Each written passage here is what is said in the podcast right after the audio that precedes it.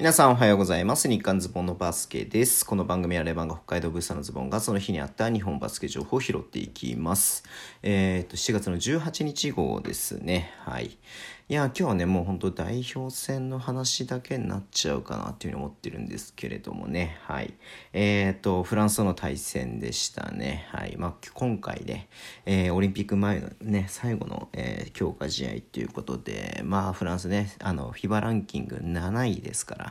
まあね、ワールドカップでも3位かな、アメリカに勝ってね。うん。まあ言うても強豪国ですよ。世界のね、トップレベルの国ですから。うん。まあここまでね、この間ベルギーにも勝ったりとかして、まあ結構ね、えー、日本強いねっていう話になってたけども、いや、そんな簡単にはね、あの、やっぱり本戦も含めてこのフランス戦、はい。まあ勝てないだろうなっていうふうに思ってましたけども、勝ちましたね。はい。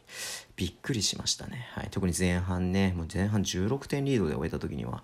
いや、これすごいなっていうふうに思って、まあもちろんね、フランスが調整不足だったりとか、時差ボケだったりとか、まあね、あのー、どこまで本気でやってたかっていうのはちょっとわからない部分がありましたけれども、うん。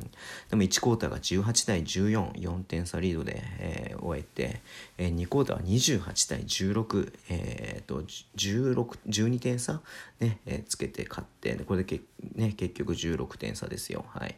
で、3クォーターね、やっぱりちょっとギャビンがね、怪我したあたりから、えー、ちょっとなんかね、日本が後手後手に回ったりとかするような部分があって、はい。えー、っと、3クォーターは15対28でフランスの方がね、13点リードということで、まあ結果的に3点リードで、はい、4クォーター迎えた、あ、3点リードか、日本が3点リードで、4クォーター迎えて、4クォーター20対17と、ここはね、しっかり、えー、取って、はい。えー、っと、最終的に6点差でね、勝ったという試合でしたけれども、まあ、いろいろとね、話そうと思えばキリがなくて、それこそね、1時間以上、あの、さっき YouTube ライブでね、はい、代表戦について話しましたんで、まあ、詳しくそちら聞いていただければなというふうに思いますけれども、まずね、ベンドラメとね、渡辺ヒュー、はい。えー、がね、まあ使われなかったということで、これ何があったのかちょっとわからないけどね。まあ、比喩に関してはね、この間のベルギー戦も使われませんでしたので、うん。まあ本戦もこの感じでいくのかな。ね、ヒュー君は本当にスクランブルな時だけなのかなっていう感じかなっていうふうに思うけれども、なっちゃうけれどもね。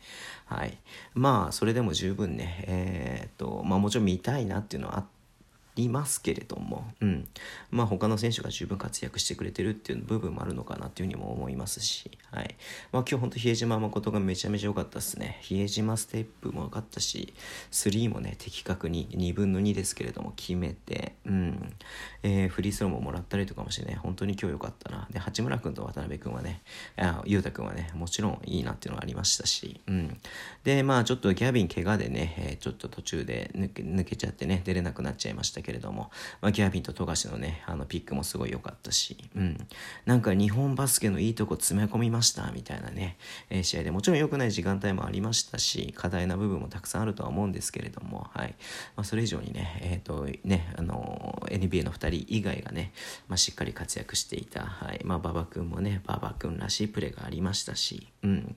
まあ、そういった意味で、ここね、勢いに乗って、えー、1週間後、スペイン、はい。あとスロベニアとね、えー、アルゼンチンですけれども、うん。まあ、強い国ばっかりなんでね。まあ厳しいとは思いますけども、まあまずどっかに一勝できれば、はい。まあ、御の字なんじゃないのかなと思っちゃう時点で良くないのかもしれないですけども、でも実際問題ね、本当にその国との、えー、そのレベルといいますか、はい、差をね、考えたら、まあフランスにここ勝ったってことも本当でかいことですけれども、本戦でね、まあ本戦はやっぱ言うても、まあ本域でみんな来るとは思うので、うん。まあ一生でもできればな、できればなっていう感じではありますね。はい。いや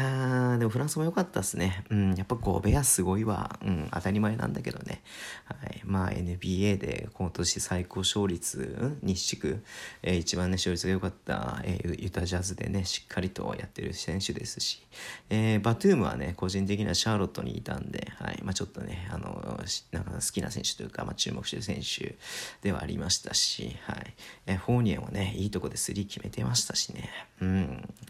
いやー、まあでもこのチームに勝ったってことが何より自信になったと思うので、本戦やってやれないことはないだろうっていうところからね、はい、えー、ね、その3カ国と、はい、対戦してほしいなっていうふうに思ってます。うん、はい。